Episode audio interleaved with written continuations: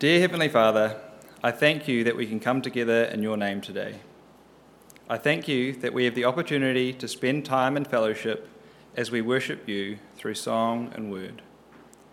I pray that you'll be with me as I preach, that my words would be true, that you would be speaking through me to both convict and encourage. May you be preparing the hearts of all those present to receive and respond to your word, so that you may be glorified. Amen. Seeing as this is a one off sermon, I thought I'd start by giving some background to the Gospel of John to situate us in our passage today.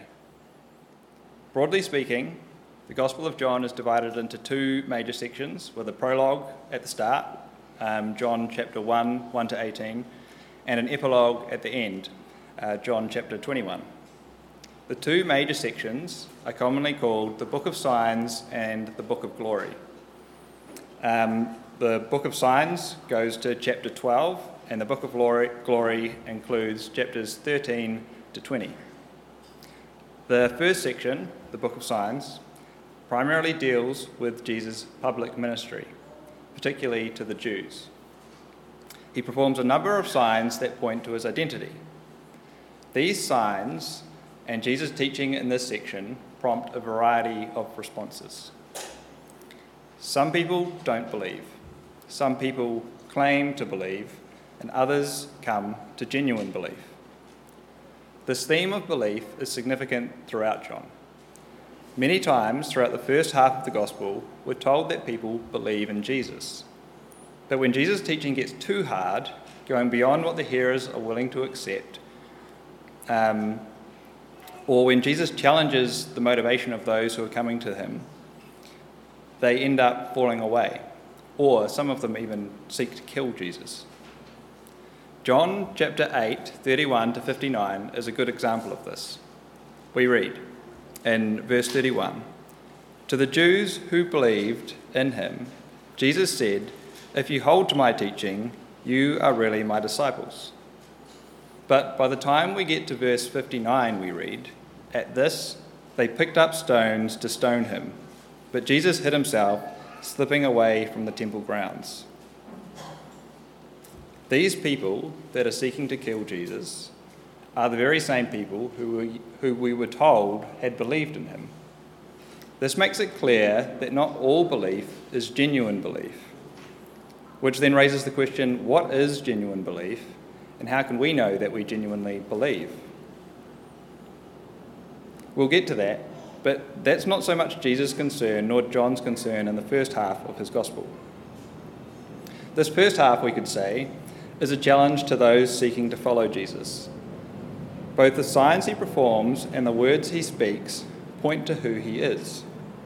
But if we come to Jesus just to benefit from his miracles, or if we're willing to accept some of his teaching but not all of it, then to us Jesus says, No, you are not my disciples. We come to Jesus on his terms, not ours.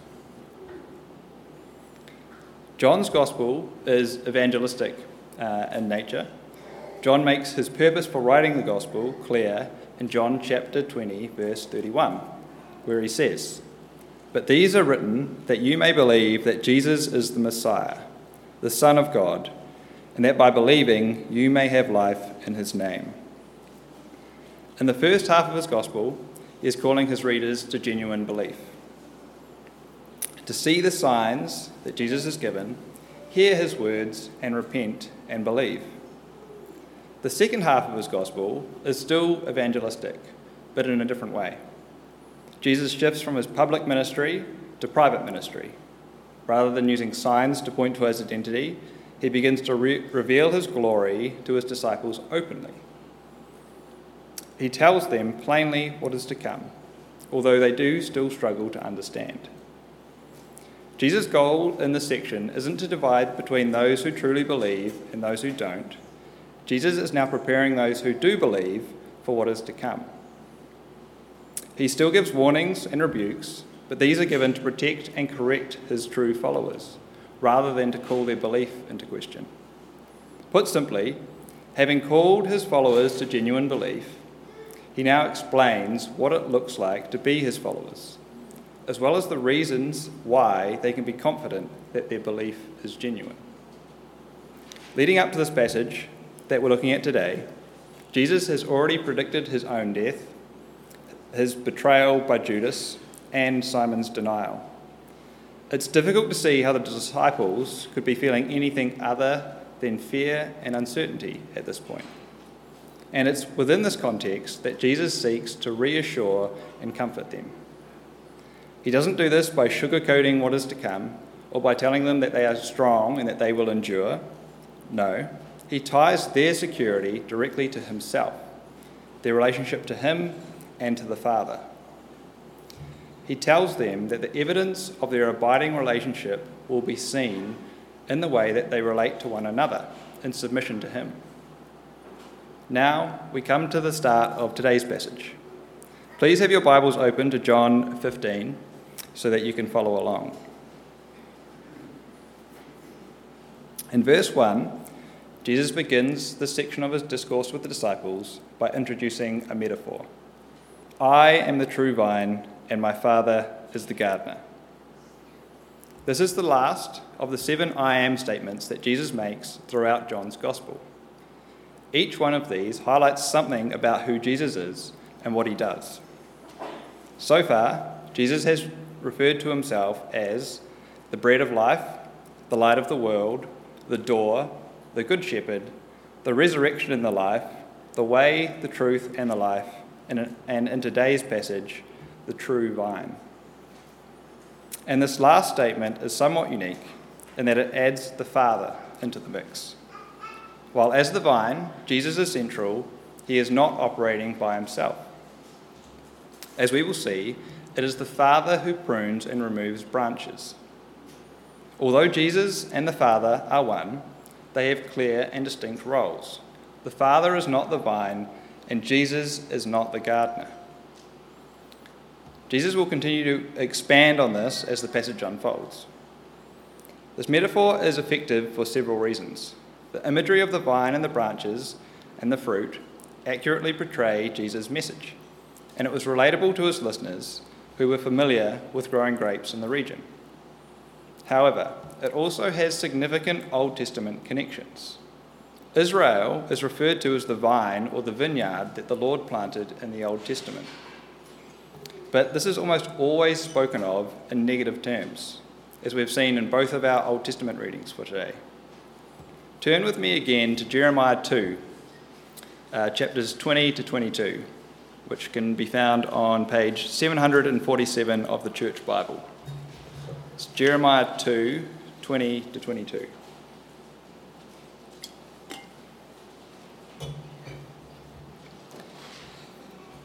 Now, some of my uh, quotes are from the NIV 2011, so they may be slightly different from uh, what you read here, but should still make sense. Uh, long ago, you broke off your yoke and tore off your bonds. You said, I will not serve you. Indeed, on every high hill and under every spreading tree, you lay down as a prostitute. I had planted you like a choice vine of sound and reliable stock. How then did you turn against me into a corrupt and wild vine? Although you wash yourself with soap and use an abundance of cleansing powder, the stain of your guilt is before me declares the sovereign Lord. Israel was to be the vine of the Lord. Through them, the blessing of the Lord was to come to the world. They were to manifest his glory and make him known. But they failed. Rather than producing righteous fruits, they only produced evil and corruption. Isaiah 5 7 says, The vineyard of the Lord Almighty is the nation of Israel and the people of Judah are the vines he delighted in. And he looked for justice, but saw bloodshed, for righteousness, but heard cries of distress. This is the imagery that Jesus is drawing on when he uses this language of vine. Interestingly, as we come to the New Testament, it's not Christians or the church who replace Israel as the vine, but it's Jesus. He makes it clear that unlike Israel, he is the true vine. Only Jesus can succeed where Israel continually failed. and where we would continually fail apart from Christ. He is the only one that lives in perfect obedience to the Father. Now turn with me back to John 15. In verse 2 and 3, Jesus goes on to explain the role of the Father. Look with me at verse 2. He, that is the Father, cuts off every branch in me that bears no fruit, while every branch that does bear fruit, he prunes so that it will be even more fruitful. The Father, as the gardener, cuts off the branches that produce no fruit. At this stage, Jesus doesn't explain what this means, but it's easy enough to surmise that being cut off from the vine probably isn't a good thing. He then goes on to say that branches that do bear fruit will be pruned so that they can be more fruitful.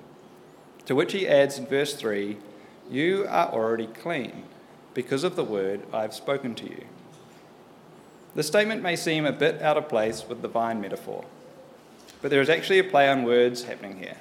The word translated as prune in verse 2 is the same word translated as, as clean in verse 3. The Greek word has the same has both connotations. It's right to translate it as prune here, but it's important that we don't miss the fact that Jesus is using cleansing language. In order for the branches to produce more fruit, they must be cleansed. But Jesus reminds his disciples, echoing his words from John 13:10, that those who have had a bath need only to wash their feet. Their whole body is clean, and you are clean, though not every one of you. Here, in John 15, he adds the reason why they are clean because they have heard Jesus' word and they have believed in him.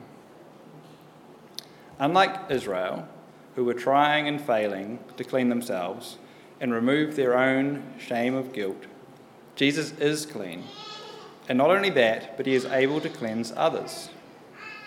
We, like the disciples, must be cleansed through hearing and submitting to God's word. Jesus continues in verse 4 and 5 Remain in me as I remain in you. No branch can bear fruit by itself, it must remain in the vine. Neither can you bear fruit unless you remain in me.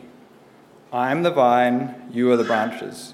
If you remain in me, and I in you, you will bear much fruit. Apart from me, you can do nothing. Jesus has already made it clear that the Father will move those branches that do not bear fruit. And yet, the fruit isn't produced by the branches alone. No, they must remain in the vine. There can be a serious temptation as Christians, having been saved by grace through faith in the work of Christ as revealed through his word, to then become proud or to fall, or to fall back into old habits. We may think to ourselves, I believe, I said the prayer, therefore I'm saved.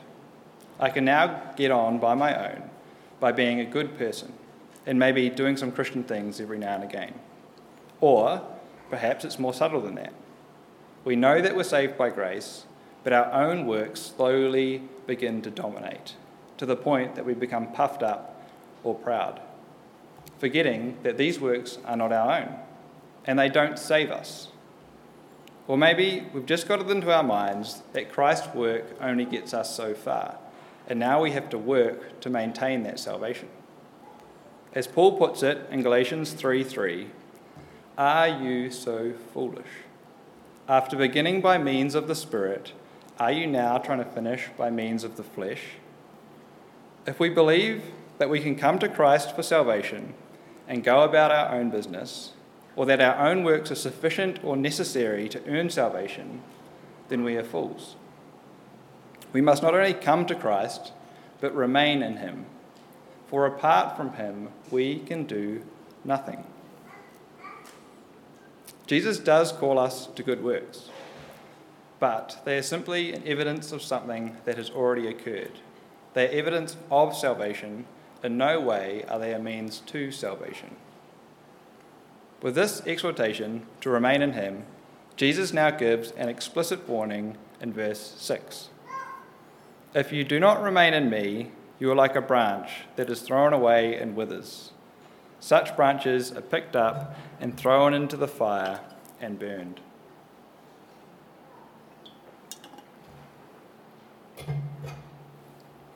Now, this isn't saying that some who are genuinely in Christ will fall away.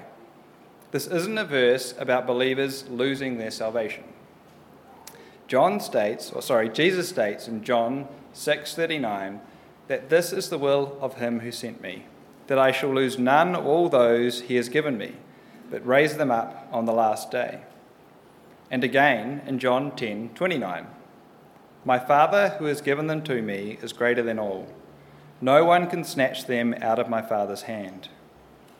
Salvation is assured for all of those whom the Father has given to the Son. We must be careful then not to stretch this metaphor too far and associate a branch that is attached to the vine with a genuine believer. Within this metaphor, those who are genuine believers are those, and those who have received salvation are those that remain in Christ. As we read this, we're meant to think back to Judas, who, though seemingly a follower of Christ, proves that his faith is not genuine through his betrayal and subsequent death. Judas is an example of a branch that was cut off and thrown into the fire. It's not that Judas lost his faith and his salvation, but that he never had genuine faith or salvation. John 13:10 implies he was never made clean.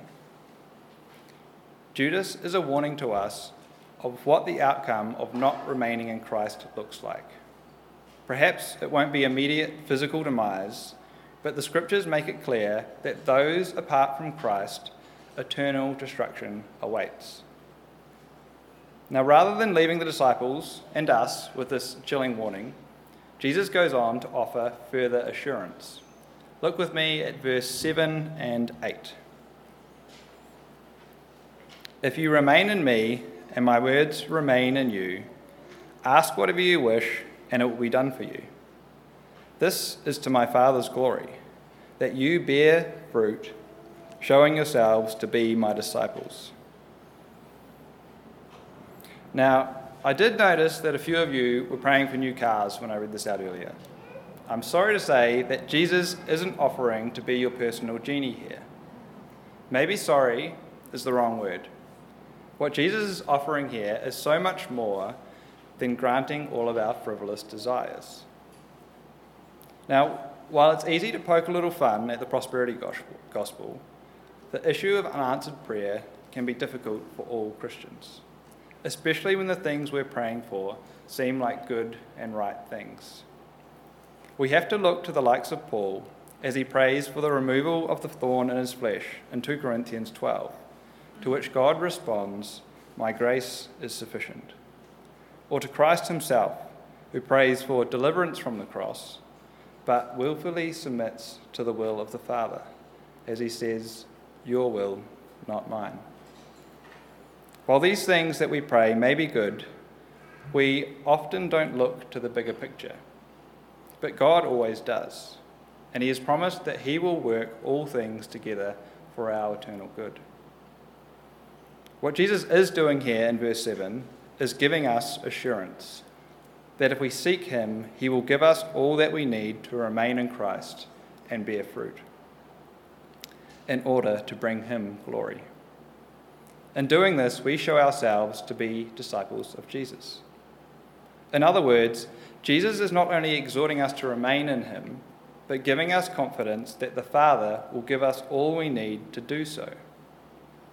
We don't remain in our own strength, but in God's strength through prayerful reliance on Him. In this next section, Jesus now goes on to flesh out what all this means in practice. Look with me at verse 9. As the Father has loved me, so have I loved you. Now remain in my love. Jesus begins by paralleling his love for us with the Father's love for him. But in what way are these two loves similar? Well, Jesus tells us in verse 10 If you keep my commands, you will remain in my love, just as, I've, just as I have kept my Father's commands and remain in his love.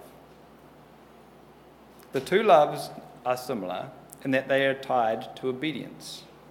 This idea of love and obedience is repeated throughout John's Gospel. For example, in John 6:38, Jesus says, "For I have come down from heaven not to do my own will, but the will of him who sent me." And in John 8:28 to 29, so Jesus said to them, When you have lifted up the Son of Man, then you will know that I am him, and that I do nothing on my own authority, but speak just as the Father taught me. And he who sent me is with me. He has not left me alone, for I always do the things that are pleasing to him. And finally, John 10:17. For this reason the Father loves me, because I lay down my life that I may take it up again. The picture that is being painted for us here in John's Gospel, as well as elsewhere in Scripture, is that Christ shows his love for the Father through his obedience. And in the same way, he remains in the Father's love through his obedience. It should come then as no shock to us that Jesus calls us to relate to him in the same way. Jesus already made it clear in John 14:15, "If you love me, you will keep my commands." We prove our genuine love and we remain in Christ's love through our obedience to his word. Now, this isn't some kind of mechanical, joyless obedience that we carry out because we're obligated to. No. Jesus says in verse 11, I have told you this so that my joy may be in you and that your joy may be complete. This news isn't supposed to bring joy. This, sorry, this news is supposed to bring joy, not monotony. I was speaking to uh, one of my neighbours a couple of weeks ago. We just happened to be taking the trash out at the same time, and he was apparently quite desperate to chat. So much so that Kater eventually had to come outside and find me because she thought that I'd been murdered. Um, I forgot to take my phone with me. Anyway, my neighbour is an atheist, and he is recounting to me an interaction with another Christian. He said to me that this Christian couldn't stop talking about the joy that he had, and that it brought him so much joy to share his joy of Christ with others. My neighbour went on to say that he found that so intriguing, so appealing. He said to me, I don't know what it means to have joy. Hearing that and reflecting on those words since has made my heart heavy, and it's challenged me. Sometimes I think that as Christians, we forget all too quickly that the gospel is truly great news to those who believe. It's not just a matter of avoiding punishment or even receiving eternal life in the future. The gospel offers something in this life that can't be gained any other way true and lasting joy. We get to be in relationship with the God of the universe. We get to share in the very joy of Christ, something that the world knows nothing about. Like my neighbour, the world does want to experience this joy, but so often not if that requires submission to Christ. Yes, this is a rebuke to the world, but it's also a rebuke to us. We may be willing to submit, but do we do, do so with joy or do we do so somewhat begrudgingly? A joyless witness is no witness at all. Now, this doesn't mean that we pretend to be happy or that we try to manufacture some sort of fake joy. If you feel as though you lack joy, pray that God would reveal his goodness to you afresh. Jesus has just said that I have told you this so that my joy may be in you and that your joy may be complete. What has Jesus just told us? He's told us that if we keep his commands, we will remain in his love. This is a source of joy. This is the source of joy. So study his word and remind yourself of the riches of his love and his faithfulness. Listen to and obey Jesus' teaching. Spend time in fellowship with other believers, speaking about and dwelling on things that are honourable, pure, good, and worthy of praise. exhorting one another to joyful obedience. Not only are Jesus' commands good, but they're good for us. In verse 12, Jesus now explains what command he is specifically referring to. He says, My command is this love each other as I have loved you. Now, this shouldn't be seen so much as just a single command, but as a sum of all that Jesus has taught. If the disciples genuinely love one another as Christ has loved them, then they will be fulfilling all the commands that Jesus has given. Jesus is continuing his teaching from John 13 35, where he says, By this all people will know that you are my disciples, if you have love for one another. There, Jesus was highlighting that their love for one another is a witness to the world. Here, in our passage, he's highlighting that their love for one another is given as an assurance that they are indeed remaining in Christ. It's easy to see why this is such an important command. It allows the world to see that we are disciples of Christ, as well as giving us assurance that we are disciples of Christ. In verse 13, Jesus now defines what kind of love he is talking about, or what this love looks like. Greater love has no one than this to lay down his life for one, to lay down one's life for one's friends.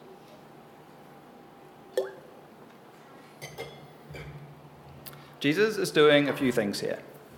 Firstly, he's indicating what is to come. Jesus is going to demonstrate his love by laying down his life not arbitrarily as just one human dying for another, but as a perfect redeeming sacrifice, paying the penalty for the sins of his people and cleansing them of all unrighteousness in order to reconcile us to himself. However, that's not all he's doing. He's also giving us an example to follow. It's perhaps best not to take Jesus' words here to mean that we should all seek to go out and die for our friends Jesus' death actually achieves something of eternal significance where our deaths do not. What Jesus is calling for us, calling here, is a life marked by self sacrificial love, putting others' needs above our own in light of what Christ has already accomplished for us. While, yes, most of the apostles do go on to lay down their lives, it's not in the same way that Jesus does. Jesus lays down his life as a ransom. The apostles lay down their lives for the sake of the gospel, so that people may hear of Christ and believe. We too should be willing to lay down our lives in this way, to make sacrifices for the sake of the gospel. Having introduced this great act of love, Jesus now goes on to make it clear that, is, that he is the one that is going to carry it out for them. He says in verse 14 and 15, You are my friends, if you do what I command. I no longer call you servants, because a servant does not know his master's business. Instead, I have called you friends, for everything that I learned from my Father I have made known to you. They can be sure that they are Jesus, that they are Jesus' friends, and that he is going to lay his life down for them, because he has made his plan known to them. He no longer treats them like servants, but as, but as friends, to whom he reveals his Father's will.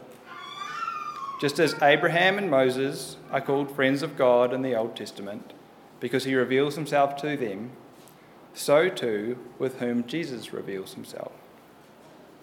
We, like the disciples, are called friends of God. He has revealed himself to us through his Son as revealed in Scripture. Now, some people read this and think that because we are now friends of God, that our relationship with Him is like a human friendship. Some people use this as an excuse to approach Him irreverently or in a very casual fashion. This passage isn't giving us permission to do that. Nowhere in Scripture, including here, does it say that God is our friend. We are friends of God, and there's a difference we are commanded to submit in obedience to Christ in order to be his friends. He does not submit to us. we look to and we relate to Christ as our Lord and King, which is not compatible with our human notion of friendship. So let's be careful not to make Jesus say something that he's not actually saying here. We must approach God with reverence and respect, giving him the honour and glory that are rightfully his. Jesus closes off this section with more words of assurance. Look with me at verse 16. You did not choose me, but I chose you, and appointed you so that you might go and bear fruit, fruit that will last, and so that whatever you ask in my name, the Father will give you. Jesus makes it clear that the reason that they are with him and the reason that they can be sure of their standing before God is that he chose them. He not only chose them, but he appointed them to go and bear lasting fruit. This has been his work from the beginning, and it continues to be his work in and through them that produces the fruit. He then emphasizes once again that the Father will give them all that they need to remain in the vine and accomplish the task that has been set for them. Now, Jesus isn't telling the disciples to literally pray the words in Jesus' name, as we often do. While this is a good thing to do, as it reminds us that through Jesus we have access to God. It should not be seen as some kind of magical formula that we use to make sure God hears us. It's better to understand that when Jesus uses this phrase, he's talking more about praying in line with his character, praying in one accord with Christ. When we do so, we pray with his authority. We know this because this is how the concept of name works in the Old Testament. God's name is almost synonymous with God Himself. Where His name is, His presence is. There are many places we could turn to, but Deuteronomy 12:5 is a clear example where God says, But you are to seek the place the Lord your God will choose from among all your tribes to put his name there for his dwelling. To put it simply, to pray in the name of Jesus is to pray in line with his will. When we pray in this way, we are showing that we are in Christ, and we can be confident that the Father hears us. With that said, the main thing that is being highlighted here is God's sovereignty. And it's being highlighted to assure the disciples and us that God is in control. Because He's in control, we can be confident that if we are obedient to what He has told us, then we will receive the promised outcome. If we remain in Christ by loving one another, we will bear fruit, thus proving that we are truly in Christ. Now, this raises the question, which maybe you've had throughout this entire sermon what is this fruit that we're meant to bear? This is a great question, and there are several possibilities. It could be referring to Christian character. We could point to the fruit of the Spirit in Galatians 5 22 to 23, for example.